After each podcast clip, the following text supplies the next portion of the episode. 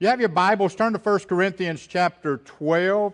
We're going to begin a series today that on spiritual gifts. I've got to realizing that on Wednesday night, some of the studies we've been in, I keep bringing up, well, your spiritual gift this, your spiritual gift that, and, and I got to realizing, wait a minute, some people not even know about spiritual gifts.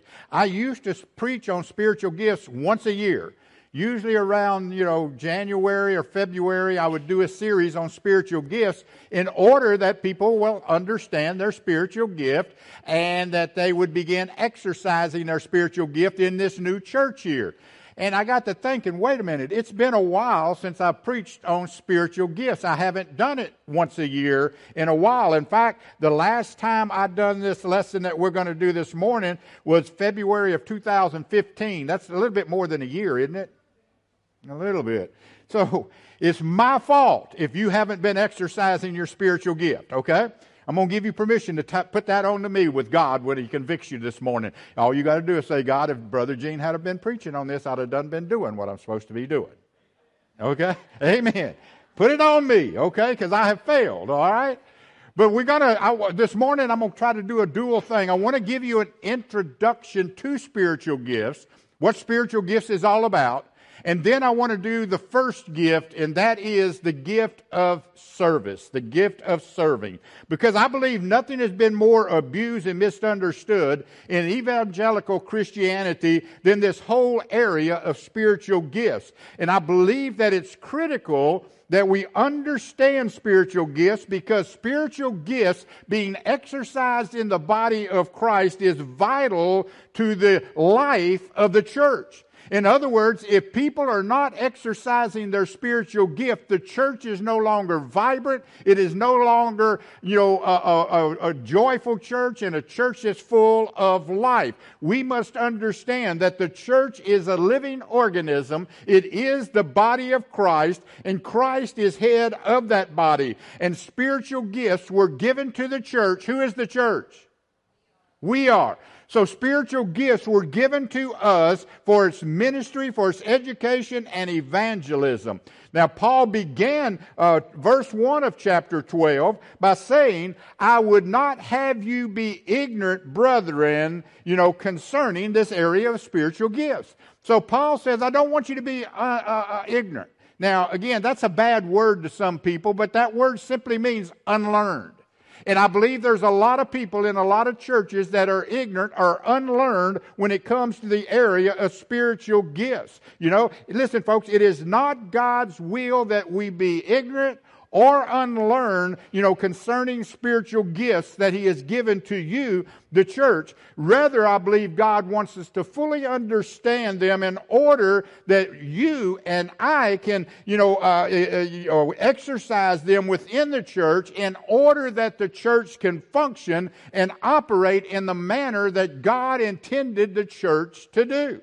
Now, we must understand, before we really get, again, this is just an intro we must understand that, uh, the, the, the, that spiritual gifts are divided into two categories.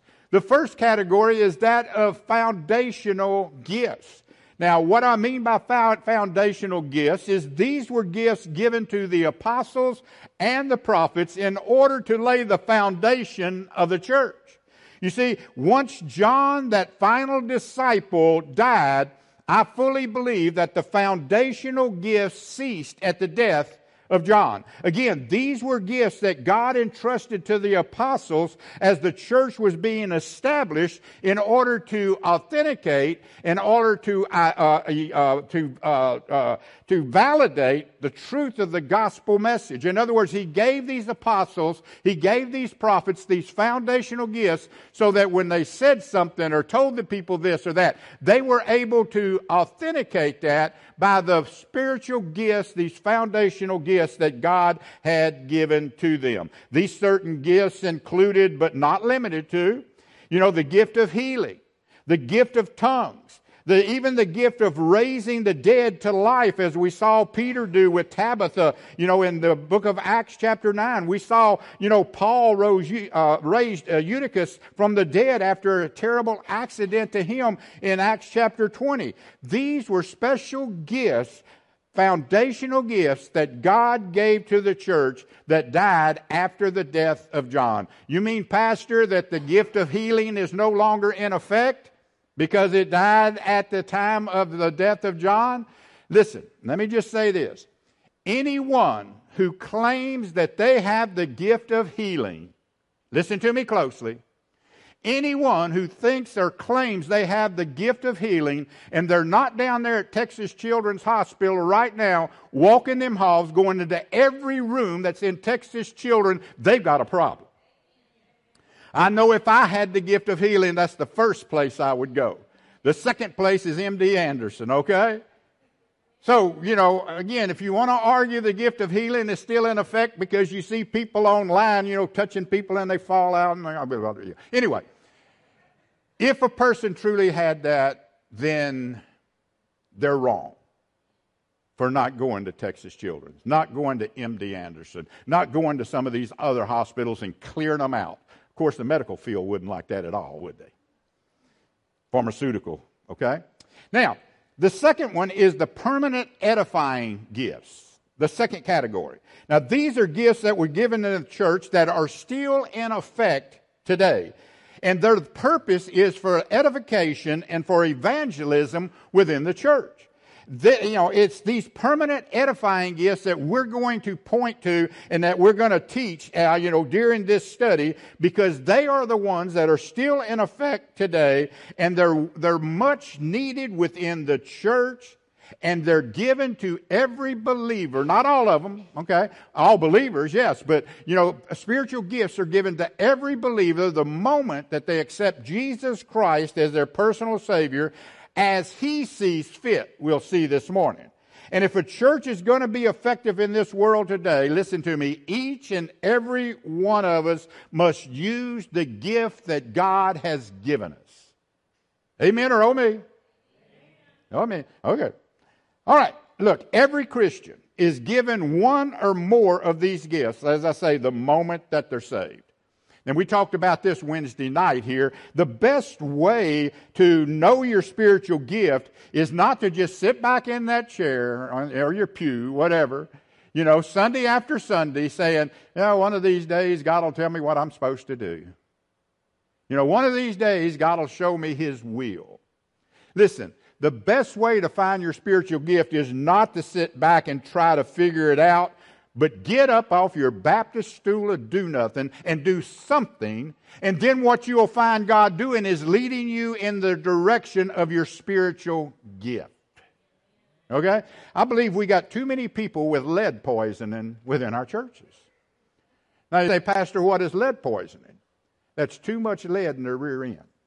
Okay? And, and they're not willing to get up out of the chair, out of the pew, whichever it might be, and do what God has called them to do. Every Christian is given one or more of these gifts, again, the moment they become saved. And the best way to, uh, you know, know your gifted area is not to sit back and do something until you try to figure it out, but get up and get busy doing something, doing some ministry within the church. And the next thing you know, God will direct you in that area that you want, or He wants you to go. I, I, I got to share this, okay? Uh, y'all don't mind if I share something, do you? You too? Oh boy. Pam don't like it when I share stuff about her, you know. But let me just, I'm going to use y'all for an example. You went to Houston for our homeless ministry yesterday with us, right? Okay. Uh, what made you do that? You wasn't here when, Wednesday night when I preached on laziness, so okay. okay. Okay. Their first time to go. Now, let me just say this the Houston Homeless Ministry, you either love it or you hate it. There's no in between here, okay? But that was the first time for them to go. I got a feeling they're going back. You know, because that's an area that they never thought God would use them in. In fact, Kenneth was able to lead one person to the Lord, you know, uh, there yesterday. Okay, but again, if they would have never got up off their Baptist stool to do nothing and, and, and went with us that first time, they wouldn't have realized the joy that they received as a result of ministering. Is that a fair statement? Okay.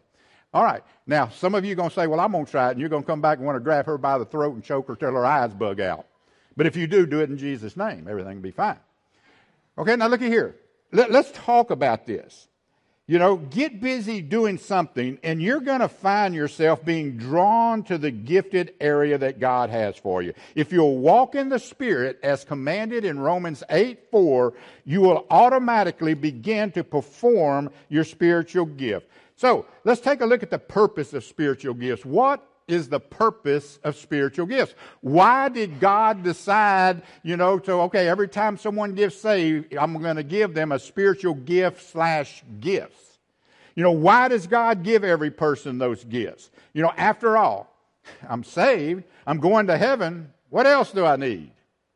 You know, that's a bad attitude. Now, Spiritual gifts are what makes the body of Christ complete. Now, look with me at verses 12 and 14, okay, here in 1 Corinthians 12. Verses 12 and 14. Spiritual gifts is what makes the body of Christ, the church, complete. For as the body is one, now he's talking there about the physical body, you know, I've got hands, I've got fingers, I've got legs, I've got toes, you know. I ain't got a brain, some people say, but listen, everything makes up me, right? Okay? For as the body is one and hath many members, and all members of that body, being many, are one body. You see what he's saying there? Every part of me, there's different parts, but it makes up one body. So also is Christ. For by one Spirit we are all baptized into one body, whether we be Jews or Gentiles, whether we be bond or free, and have been all made to drink into the same Spirit. For the body is not one member, but the body, now he's speaking about the body of Christ, is many. We all make up the body of Christ. Some are fingers, some are hands, some are arms, some are legs, whatever. We all make up, though, the body of Jesus Christ. And Paul used this analogy, you know, of the physical body to that of the church, the body of Christ. Just as a body is not complete when it's missing any parts, so is the church not complete if even one person is not exercising their spiritual gift. No amen on that one. Huh? If one person is not doing what God has gifted them to do, then the church will be affected. Will be affected. When a person is not exercising their spiritual gift, the entire church suffers. For a body to perform the way it was designed, it must have all the parts that God created it with. Whether it's the physical body, for, for this physical body to, to work the way that God created it to do, I must have everything that God gave me, right? Every part that He gave me. In order for it to work the way God designed, yes, I can miss a finger, I can lose a hand, I can lose whatever, you know, but I can't function the way God intended me to function. It's the same way with the body of Christ here. It may be able to function missing one or two parts, but not to its full capability. Now, the next thing we see in verse 18 spiritual gifts are given to us by God as He sees fit. In other words, you can't tell God, you know, I want the gift of teaching, or I want the gift of giving, I want the gift of, you know, whatever. God gives spiritual gifts as He sees fit. Look at verse 18. But now God has set members, every one of them, in the body. What's the rest of that say? Just as he pleased, as it pleases him. Now, why would God give my, me the spiritual gifts that he has given me as it pleased him? Because look, God knows me better than I know myself. God created me. Therefore, God knows all about me. He knows my personality. He knows my likes. He knows my dislikes. And He is going to gift me in the area that He knows I can be more, most efficient in the body of Christ. So just as the human body has been given certain parts in certain places as God chose to put it together, so has He done that with the church. Okay? God decides who's going to have the gift of service. God decides who's going to have the gift of teaching, the gift of exhortation, the gift of giving, the gift of leadership, the gift of administration, the gift of wisdom, the gift of mercy, the gift of knowledge, or any of the other remaining gifts. God decides that based upon how He knows you because He created you. That is not our decision. Rather, that's God. And we can't look at what another person is doing and say, that's what I want to do. Because listen, if God has not gifted you in that area, you're not going to be successful in that area. In fact, you're going to fail in that area. And what is going to happen is because you're not being successful, you're going to get discouraged and you're going to drop out. So we have to accept the gift that God has given us. God has gifted you in an area that He knows that fits your personality, that He knows that fits your ability, and He knows what's going to bring joy in your life. Listen, when you're working outside your spiritual gift, you're not going to have joy in your life. It's going to become a burden and it's going to cause burnout in your life. Now, the next thing we see in verse 19 is spiritual gifts keeps the church being productive. It keeps the church being productive. Look at verse 18. But now God has set the members of every one of them in the body. Oh, I'm sorry, verse 19. And if all were one member, where would be the body? You know, the church would be a freak if everybody was leaders, wouldn't it? The church would be a freak if everybody was servers. The church would be a freak if everyone was teachers, you know? And what he's saying here, if all were, one, were, were the same, where would be the body? No member can be productive by itself separated from the body. And it, you know, if I was to remove my eye right now, other than it freaking some of you out, okay? But if I was to remove my eye and I was to set it right there, you know, the eye could not see. Would that be a fair statement? If I was to cut off my foot and I throw it on the floor and tell my foot to go back there and shake hands with Brother Danny, well, you don't have hands, but, you know, could my foot walk back there to Brother Danny? No, no, you're right, Tim. No, it couldn't. You know, and that's the same way, and this is what I'm talking about here. In order to be productive, for my eye to be productive, it better stay in my head. Okay, for my foot to be productive, it better stay on the end of my leg. And when a child of God, now I want you to listen closely here. When a child of God removes themselves from the body of Christ, they too will not be productive. Need I say that again? When a child of God removes themselves from the church, the body of Christ, they too will not be productive. They're going to be just like that eye just laying out there. They're going to be just like that foot that's laying there on the floor, never be able to move again, never be able to do nothing for Christ. Look, they may go through the motions, they may feel good about themselves, but they're not productive in the church. I've had people say to me time and time again, and you've probably had people say to you, I don't have to go to church to be a Christian. Anybody ever heard that? Anybody ever said that? Don't raise your hand. Anybody ever said that? A lot of people have said that. I don't have to go to church, Pastor, in order to be a Christian. Well, first of all, that's going to depend on your definition of a Christian. Okay? You know, my definition of a Christian is to be Christ like or to be little Christ. And if we're to be Christ like, Christ not only believed in the church, but you know what? Christ attended the church. Christ was the chief cornerstone of the church. I personally believe, I've got it up here for you, so you'll know my personal belief. You know, in order for one to be productive in their Christian life, okay, one must be active in a local church, exercising their spiritual gift that God has given them as the local church makes up the body of Christ. Yes, you can be a believer and not attend church. But listen to me, this is going to be a hard statement. I don't think you can be a Christian and not attend church. You say, what's the difference, Pastor? Well, a believer is someone who's believed in Jesus Christ as their Lord and Savior and they've been saved, but that's it.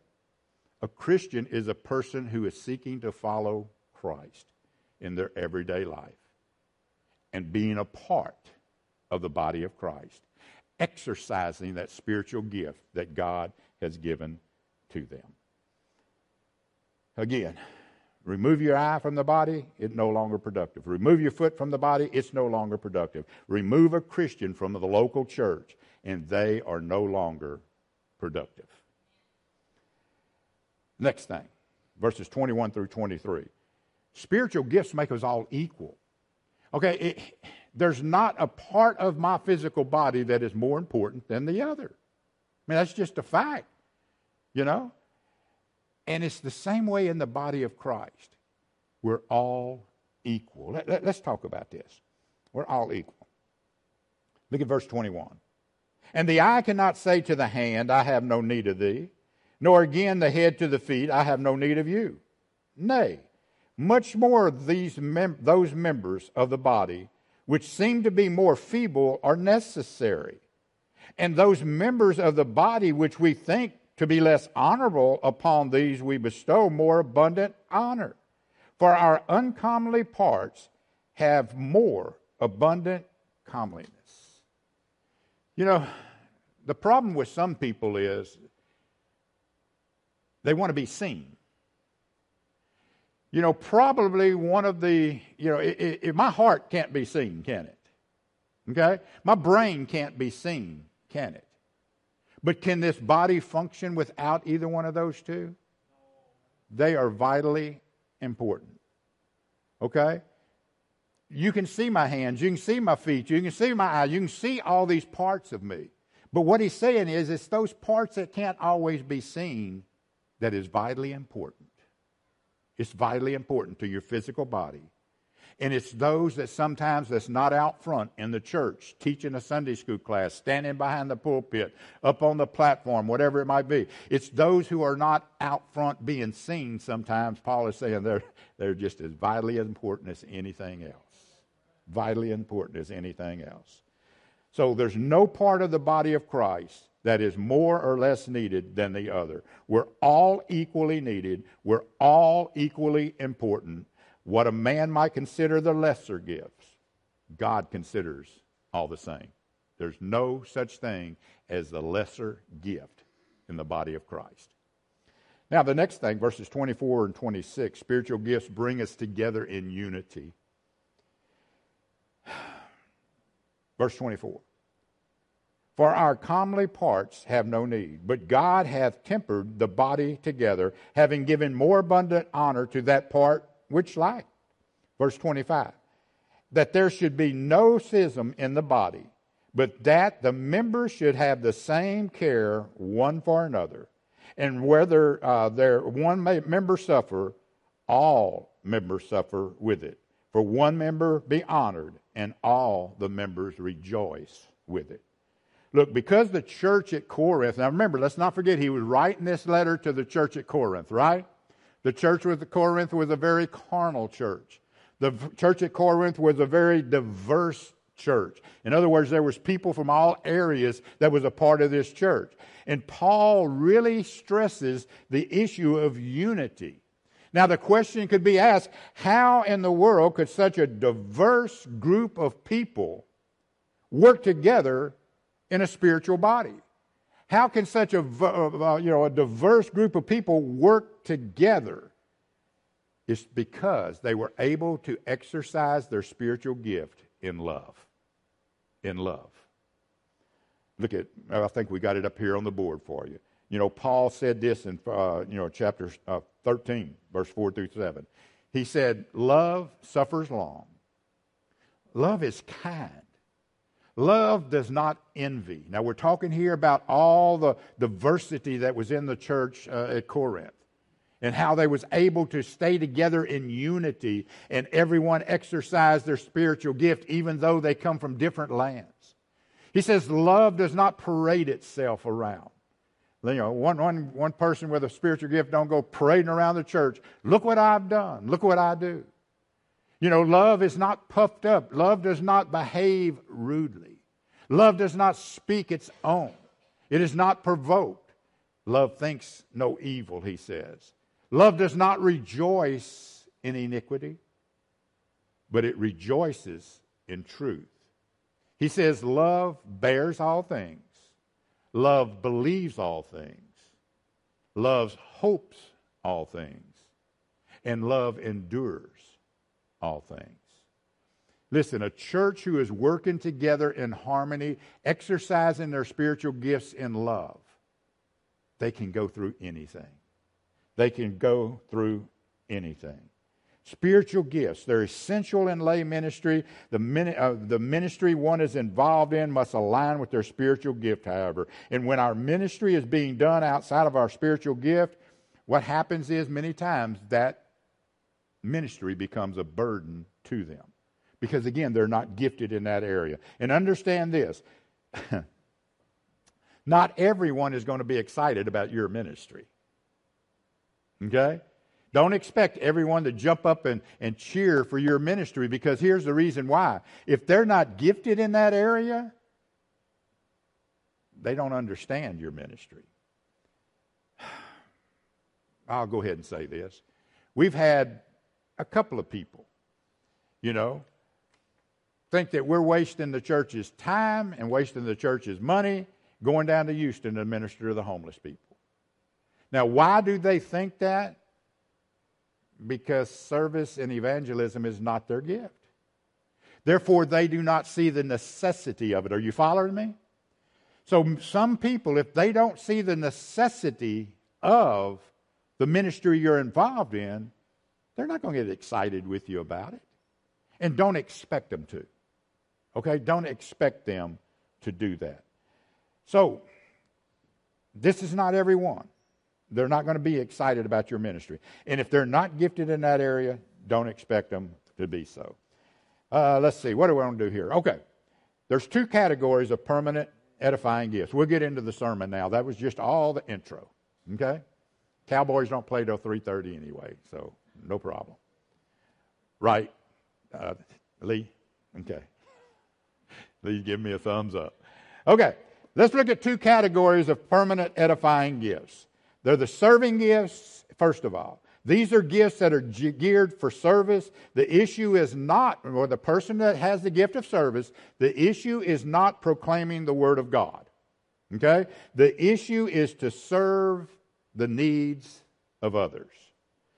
Serving gifts would include, there's five of them helps or service, faith, giving, mercy, exhortation. All those five gifts has nothing to do really with spreading the gospel, not, you know, nothing to do with evangelism. It's all focused on meeting the needs of those within the church. Then there's the speaking gifts. These are gifts geared for proclaiming the word of God rather than serving. You know, nine of those leadership, administration, discernment, wisdom, knowledge, teaching, pastor teacher, uh, prophecy, and evangelism. These are the speaking gifts. Their focus is not on serving, their focus is on spreading the word of God. So let's start this exciting ministry uh, study off by looking at the serving gifts. This is our first gift, the serving gifts. Now, the gift of service is also called helps. Okay? 1 Corinthians chapter 12, verse 5, Paul uses the word administrations. That is service. In 1 Corinthians 12 28, he uses the word here helps. The word helps in the Greek simply means relief. In uh, Romans 12 7, it's called ministry. Ministry simply means aid or service. So it's, however, the same gift. All three of these are actually the same gift, the gift of serving. Now, some will teach that this is three different gifts. You know, and that's why some say there's, well, there's 12 gifts. Some say there's 15 spiritual gifts. Some say there's as many as 18 spiritual gifts. But all three of these are service. Okay, just different Greek words used. So, the definition for this gift is simply this the ability to take the burden off of someone else and place it on yourself. That's what the gift of service is. I want to serve others, therefore, I am going to you know, do this in order to take this burden off of someone else. That's the heart of a person with the gift of serving. Okay? Uh, this person will meet any physical needs in the body of Christ. In fact, you know, because that is their primary focus, they're, they're, they're first to recognize when others are in a need. The person with the gift of service, they'll recognize first this person needs a need, or this person needs help, or this person needs ministered to. Why? Because that's the way God has gifted them. Those with the speaking gifts, it may just go right over their head, you know? But those with the gift of service, they noticed it. They say something's not right here, or somebody needs to help this person, somebody needs to come alongside this person. It's because they have the ability to see the needs that those with the other gifts, you know, are not able to see. Those with the gift of service, they play two roles within the church. The first role is this in support of church leadership. The person with the gift of service is there to support church leadership in any way they can. Again, the word helps literally means relief. So it simply means to you know, relieve someone of other responsibilities and place those on yourself. To take a burden off of someone else and place it on yourself. You know, how are they to support the leadership of the church? Because they, they, uh, they're always there, willing and desiring to give relief to the leadership of the church so that they can do what God has gifted them to do. You know, in Acts chapter 6, we all know the story of uh, the beginning of laity involvement within the church. Two things happen when service is lacking. Look at Acts chapter 6, beginning with verse 1. Acts chapter 6, beginning with verse 1. Go ahead and turn there. Again, this is where laity involvement first was birthed within the church. Prior to this, the apostles, which were the pastors of the church, pretty much done everything. Pretty much done everything. But here in Acts chapter 6, beginning with verse 1, it says, Now in those days, when the number of disciples was multiplied, there arose a complaint against the Hebrews by the Hellenists, because their widows were neglected in the daily distribution.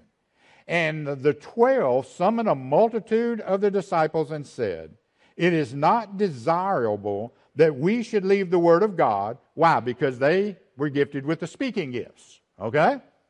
That we should leave the Word of God and serve tables. Therefore, brethren, and uh, he says, in, in order to resolve this problem, seek out from among you seven men of good reputation, full of the Holy Ghost, you know, and wisdom, whom we may appoint over this business, but we will give ourselves continually to prayer and to the ministry of the word. Again, they had the speaking gifts. So, the needs of the people were see was left undone. That's why their complaint, uh, you know, arose a complaint. The second thing is the spiritual needs of the leadership was left undone. We see in verse 2b and verse 4. Okay?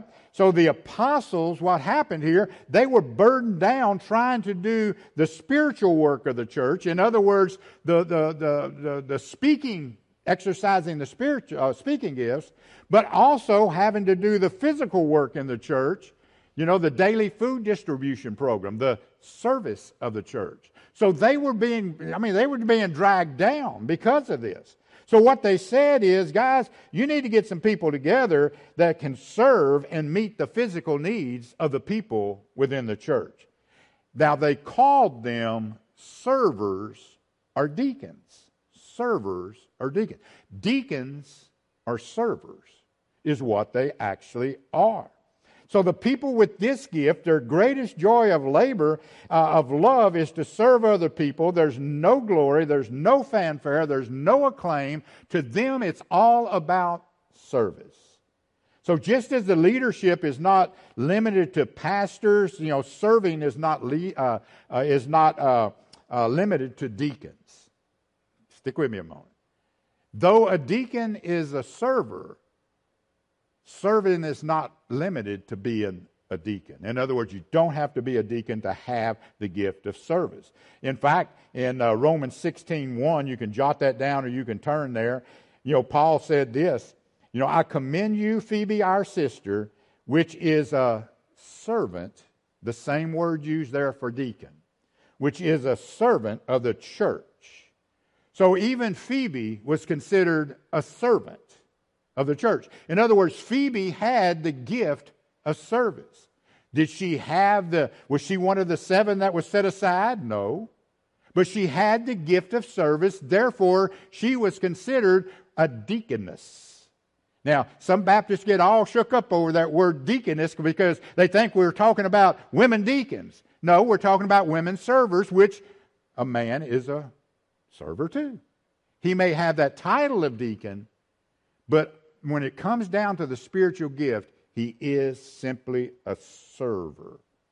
So the people with this gift, their greatest joy and labor of love is to serve other people. Like I say, no glory, no fanfare, nothing else. Now, the point is, now listen to me closely here. Because again, some Baptists get all shook up about that word deaconess, okay? But listen to me closely. One can have the gift of service and not hold the office of deacon. But one cannot hold the office of deacon and not have the gift of service. Need I say that again? One can have the gift of service and not hold the office of deacon. In other words, they ain't got that piece of paper that says they're a deacon. However, one cannot hold that office of deacon and not have the gift of service because that's what a deacon is. It's a server. It's a server. We see this both in men and women, and they can serve in the role of helper. You know, God doesn't look at a piece of paper that's hanging on a person's wall. God looks at a person's heart and the gift that He has given them of service. Look, what makes a deacon or a deaconess, throw this up, John. What makes a deacon or a deaconess is not a piece of man made paper that states a person has been ordained as a deacon Rather, what makes a deacon or a deaconess is a God made heart seeking out whom they may serve. Whom they may serve. There's so much for one with this gift of helps to do in way of loving support of a pastor and the leadership of the church, but it will never get done if they don't commit to their gift of service. God has given us the gifts. You know, and what we need are those who will pick up the ball and run with it. Now, also in service of the church, the gift of service, helps, ministry, however you want to refer to it, is a beautiful and marvelous gift that's absolutely necessary for the advancement of the body of Christ. Look at Acts chapter 6 again. Acts chapter 6. I want to show you the characteristics of a person with the gift of service. Very important. Because sometimes people think, oh, this person, all they going, all they good for is just to sweep the fellowship hall after a fellowship, pick up trash after a fellowship, empty the trash after a fellowship. You know, that's all they're good for. Hmm. Let's look at some characteristics of a person with the gift of service. Acts 6, verse 3. Wherefore, brethren, look you out from among you seven men, first of all, of honest report, second of all, full of the Holy Ghost and wisdom that you may appoint over this business. Again, many people think that a person who does not have the ability to teach, well, that person can't teach, that person can't preach, that person can't lead, that person can't give money, that person can't exhort, that person ain't got no knowledge of the Bible or anything in way of influencing others. So God simply says to them, since you don't fit in this category, okay? Since you aren't spiritual enough, or since you don't do anything of great significance, it, it, since you can't influence the people in their life, I'll just give you the gift of service. Any non spiritual, non talented person can do that. Listen to me, that's not what God says. We've done seen God say that no part of the body is more important than others, didn't we? This means yes, this means low. Got your head down like this, you're asleep. And that's okay too. We all need our rest. Look at here. It's totally the opposite. Look at the qualifications here of one with a gift of service. It's one of honest report. This means that person is trustworthy. You know, it's one who is full of the Holy Ghost. That simply means it's a spirit filled person. They are spirit filled. You know, one with a wisdom. You know, this is one who is able to make wise decisions in decision making. You know, this is not just some flunky that God said you can't do nothing else, so I'm giving this to you, is it? Again, this means no. This means yes. Punch the person next to you, wake them up if they've got the head down. They're not praying, trust me. Especially if they're snoring, you know they're not praying. Look at here. As you can see, this is not just some throwdown gift a gift that those who can't do anything else, it's a special gift. It's a special gift. You know, uh, you know, and without it, the leadership can't do what the leadership's supposed to do, and others within the church are not able to do what they're supposed to do.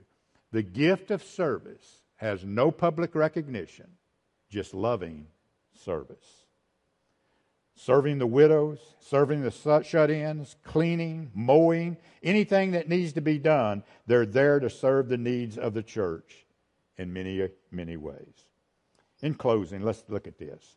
Paul puts this gift of service in perspective in 1 Corinthians 12 28 there.